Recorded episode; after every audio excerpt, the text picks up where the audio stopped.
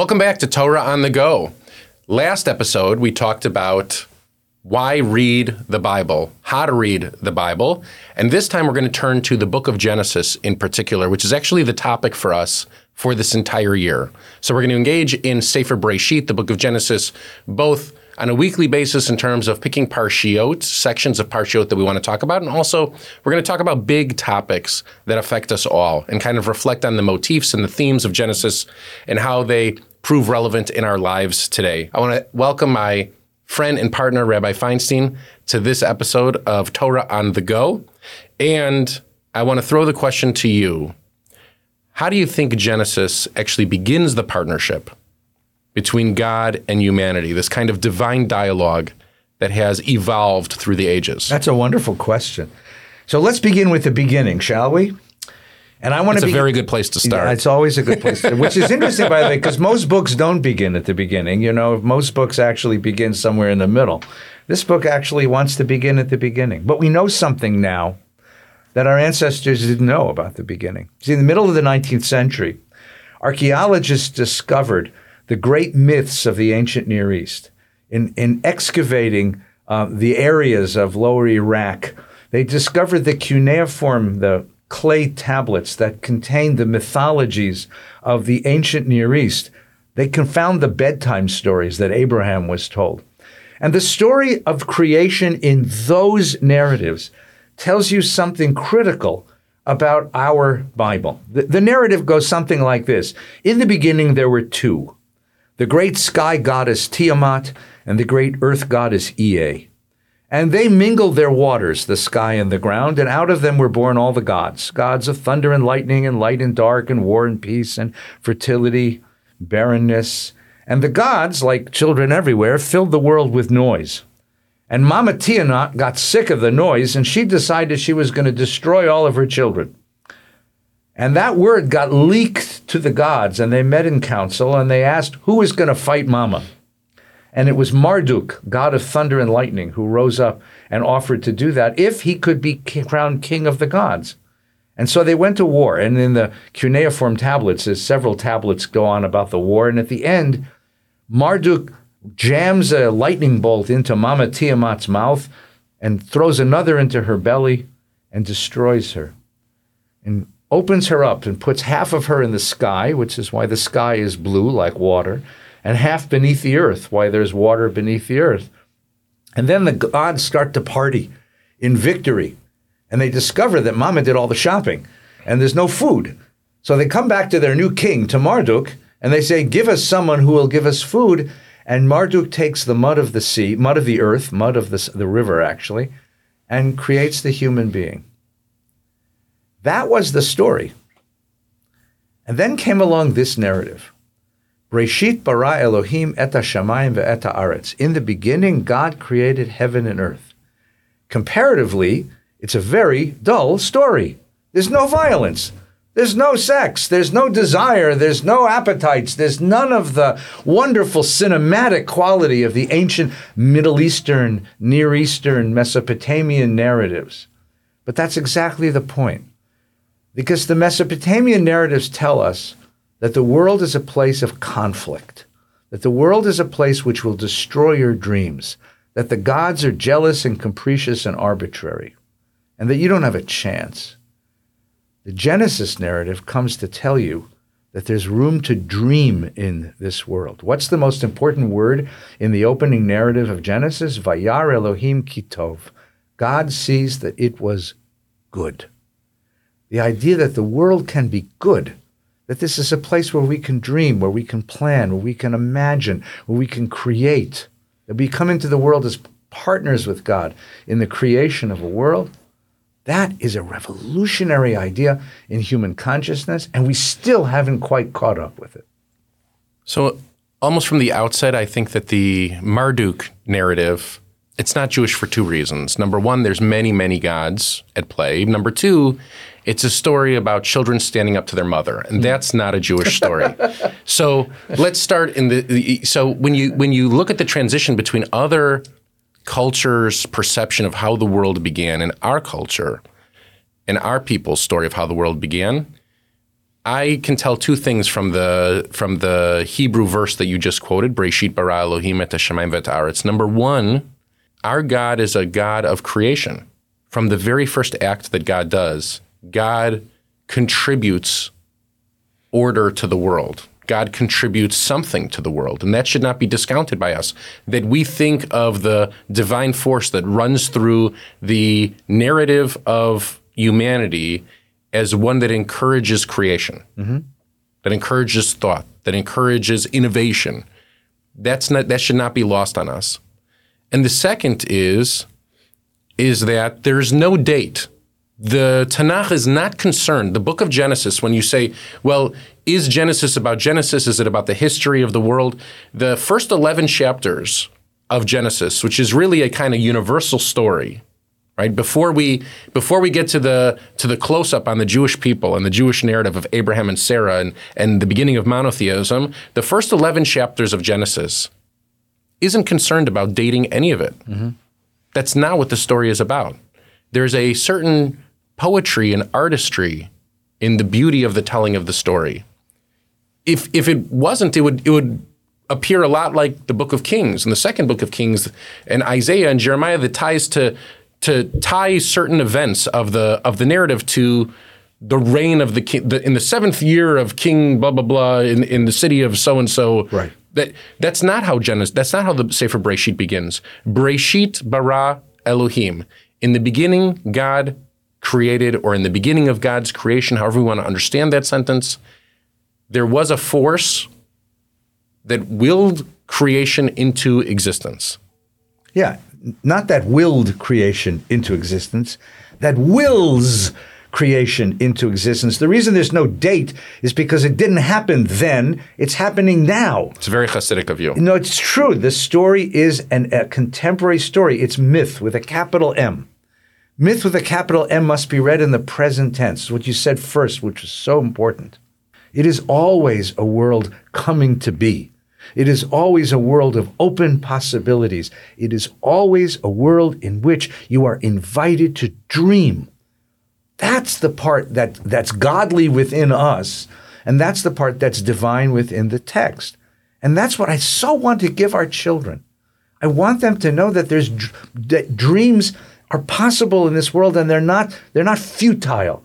It's not just a, a, a self-serving kind of, of fantasy.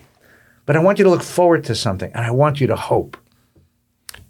So I'm going to segue us over from this kind of sense of hope and optimism to the kind of biggest question that lays in the subtext of the of the creation narrative. And that is how do we reconcile Genesis and science in this way? So we both have a friend, one of my teachers, Rabbi Elliot Dorff, Great man. a great man, a great, teacher who likes to align the book of Genesis to the Big Bang. And if you do that, especially if you do that according to according to uh, uh, to Rabbi Dorff, you begin with this kind of burst of light and this unfolding process over time. When you can say one day is not a day, they're actually supposed to be stages, not days, and this, that, and the other. You can align the narrative of Genesis to the narrative of science. Maimonides, at the very end of his work, More Nevuchim, talks about how perhaps Genesis reflects the creation of the world. Perhaps it gets some of the creation of the world right. Perhaps it gets none of it right, doesn't doesn't align with science at all. And he gives his recommendations depending on which actually ends up being the outcome as science develops. Are these two stories at odds? Is the story to explain how the world came to be scientifically at odds with the story of creation in the Tanakh? You know, they once asked the Lubavitcher Rebbe uh, of blessed memory that question about how, how does he explain the fact that uh, the museum is full of dinosaur bones? You know, if the world is only 57, 184 years old, how do you have these, you know, 50, 20 million, 20 million year old, uh, 20 million dollar, 20 million year old dinosaur bones in the Museum of Natural History? And he said, yeah, God put them into the world to fool these scientists. That was such a wonderfully silly answer. And, and I know that he doesn't believe it because he's a much more scientific soul than that. They answer different questions. First of all, there is a certain congruence. I mean, the basic notion that the world is a world of order, and science comes to reveal to us what is the deep order of the world. And you can see a certain congruence in the notion that God creates species of life and uses evolution as the tool to create species of life. There's a certain congruence between the two. But deep down, these are very two very different stories because they're two very different answers to two very different questions. Right? The question of science is how did all this come to be? How did all this come to be? And the question of religion, the question of the Bible, is how should I be thinking about this? How shall I value this? How shall I value this? It doesn't threaten my dignity as a human being to know that I evolved from primates 250 million years ago. I'm sorry, 250,000 years ago you know that we that that we are at, at, at heart we share 99 point something percent of our chromosomes with primates um, doesn't doesn't affect my dignity as a human being because I'm more than that part of myself. It's the part that's more. That's the parts that gives me imagination and wisdom and holiness. And it's the part that's more that gives each individual human being ultimate value. And that's what the Torah talks about when it talks about Tselem Elohim the image of God within each human being. How do I think about this world? And if I think about this world as a gift of the Creator, then I'm going to treat it very differently than if I think about the world as just possible, just happening, just showing up. I think about the world as the gift of the Creator, then I have a sense of responsibility to care for it, to protect it, I have a sense of awe and wonder at the things that I find around me and a sense of reverence for life about me. It answers a different question. If science answers the question, how did all this come to be? The Torah comes to answer the question, how should you be thinking about it? How should you be valuing it? What is its valence in terms of responsibility, commitment, devotion, dedication, and care? So I'll use a, another teaching by the Lubavitcher Rebbe to counter to show that he that it was maybe a moment of silliness because I'm reading a book right now by Jonathan Sacks, by the late great Rabbi also Jonathan great, Sacks. Great soul. And he wrote a kind of gloss on the Lubavitcher Rebbe's teachings called Torah Study. And in the book, he talks about one of the Rebbe's teachings, which is why is it that God began with light in Breshit? Because if everything, if, if, if the explanations is that this was done in stages to kind of set the table for human beings, God could have split the waters first in darkness. We could have split, God could have split the waters first and then only added light to prepare for animals. The, the, the order in the first few days is not necessarily, you know, and if this is startling for you to think about, I, I apologize right now. You can pull your car over onto the side of the road and think about it a little bit. That might be safer. But perhaps the light of the first day is not about light itself.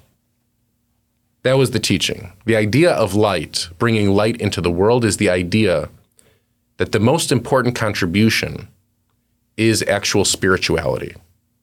We're not defined solely by our bodies.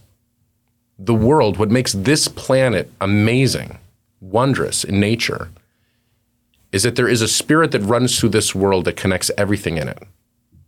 And that light that is God's creation, in the very first moments of the text that goes on for chapters upon chapters upon chapters upon chapters teaches us that, in fact, God adds the most important thing first so that we can learn ourselves that we need to bring and contribute our most important to the table as early as we can to value the nature of spirituality, to na- value the light within one another, you need light, the Hebrew word Tselem Elohim that, that uh, Rabbi Feinstein just mentioned.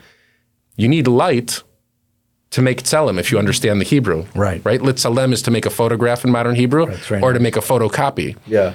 You can't bring the divine image of God and drop it into huma- into into the human soul, into people's hearts and souls without light already existing. That's the way photography works. It's also the way divine photography works, mm. apparently.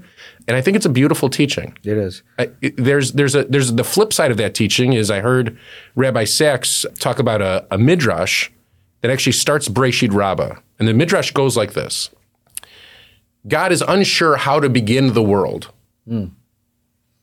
And so the beginning of Breshit Rabbah, the, the great Midrashic collection, says that in this kind of moment of uncertainty, what does God do? He opens the Torah. Right. God opens the Torah and reads Breshit bara Elohim et Hashemayim v'taretz, that God begins God's creation of the world and God follows the instruction manual. And what's fascinating to me about that is what that intonates is the Torah pre-exists the world. Mm. Right. The Torah is the instruction manual that even God uses. Mm. And here we are reading a text then in Sefer Breshit in Genesis. That was a text that was even used according to this legend, according to this Agadic midrash, according to this kind of unfolding storytelling nature of the Jewish people and our leaders. This midrash comes to tell us that we must follow this text because, in fact, God actually followed the text. That's a beautiful teaching. That those are both beautiful teachings. I, I, think I, I would go just a little bit different than Sacks. I think if you ever think about how any how we create anything, right? The, the way that we create anything is we get an idea. Now, what's an idea? Just think about what an idea is, right? You, and usually they come in strange moments, right? And When you're sitting in the study trying to think of something, it doesn't come. It's when you go for a walk, when you're taking a shower, when you're speaking with your, your family, and suddenly, ah, I know what it is. I know what it is that I want. I know what it is that I want to create. I know I can see it already. That's what comes into being at the very beginning. The divine idea of a world. The divine idea of the world. And, and that's given to us as a gift later on in the words of Torah. The words of Torah is the divine gift of, an, of a world, but placed into human language, which is hard because you've got to code it in a certain way, right? But what does it mean to have a, an idea of what the world is? When, when, when, we, when we, we got married, we, we, we, we turned to a human being and said, I, I, I need to live with you. I want to be part of your life and create a future. It's sort of a very vague but beginning idea of what that's like when we create a project in the world. The divine idea of a world. Okay? And then each of us has that, has a, we can tap that and tap that energy, a divine idea of the world, and I'm part of it, and I'm a partner in creating it. That's how the thing gets started. I, that's how I, what I think the beginning is. It's really a phenomenology, a description of how we all create stuff. Because creation is an interesting process when you think about it. There was nothing, and then there's something. There, there was there was there was in in incoherent, chaotic uh, orga, you know, stuff around, and it gets organized into a form and a fashion that's uh, that's quite remarkable. Amazing, and and I'm inspired every time I read the creation narrative, uh, chapter one of the book of Genesis, and I think to myself that we talked a little bit about this last time. Other cultures must have read our text and thought these people are nuts. These people are nuts. They think there's one singular force. How does that make any sense? That light and dark and water and sky and animals and people are all somehow bound up within the same organizational structure, with the same conception, with the same spirituality. And I would argue that that's what lends us a sense of responsibility for one another. Right, right. And that's what people don't understand when they read the text is the text is in so many ways it sets out a pretext for our motive mode of thinking about the world is in the framework of responsibility. Mm-hmm. And it and it and it, it again it goes we, we started again it it gives you permission to dream. I mean, the God of that first chapter of Genesis has a sort of, I hate to say this because it sounds sacrilegious or blasphemous, but there's a sort of childlike delight that everything God creates, he says, goody.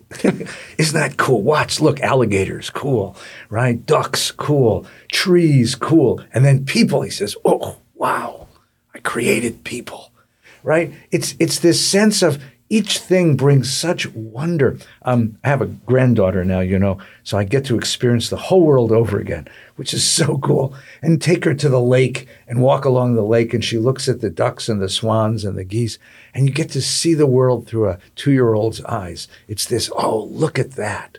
That pure childlike sense of wonder, immune from all the cynicism and the, and the, the antagonism that the world impresses upon us as we get older. That's what that first chapter of Genesis gives us back. You know, uh, Rabbi Feinstein is enjoying perhaps the best stage of life, the the grandparent, the the grandchild stage of life. I'm perhaps engaged in the most frustrating stage of life. Teenagers. Teenagers, Yes. trying to raise teenagers. Teenagers. And so Except every your kids are really wonderful. My- my kids I are want to say, My- despite what he might say, that the Lebovitz children are remarkably wonderful kids. They are wonderful. Thank you. But I was going to say that as as a parent of a teenager, you're dealing with a demographic that just wants to say everything is terrible. Yes. Nothing is impressive. Everything sucks. Every Right. that's the word of the, that's the word in our house. Or, or the All of a worst one is they roll their eyes and go, whatever. Whatever, right? Exactly. Nothing. Nothing is impressive. Nothing is inspiring, and that's why when you finally bring them someplace in the world, Mm. and they smile or they they say, "This is awesome," Right. it makes everything worthwhile. Or late at night after a whole day of whatever, dad, right? Or this sucks, or I'm so bored.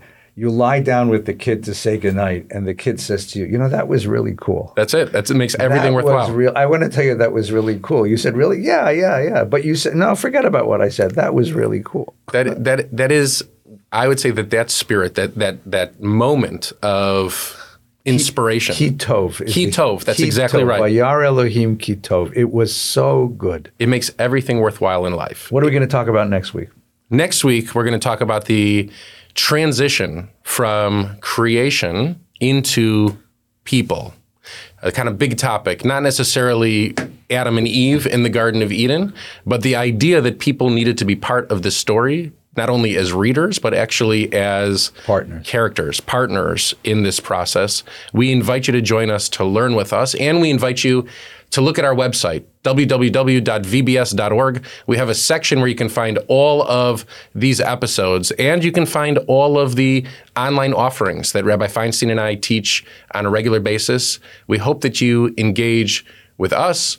With VBS, with the entire clergy, with all of our educational initiatives. We look forward to learning with you next time, Torah on the Go. Drive safe.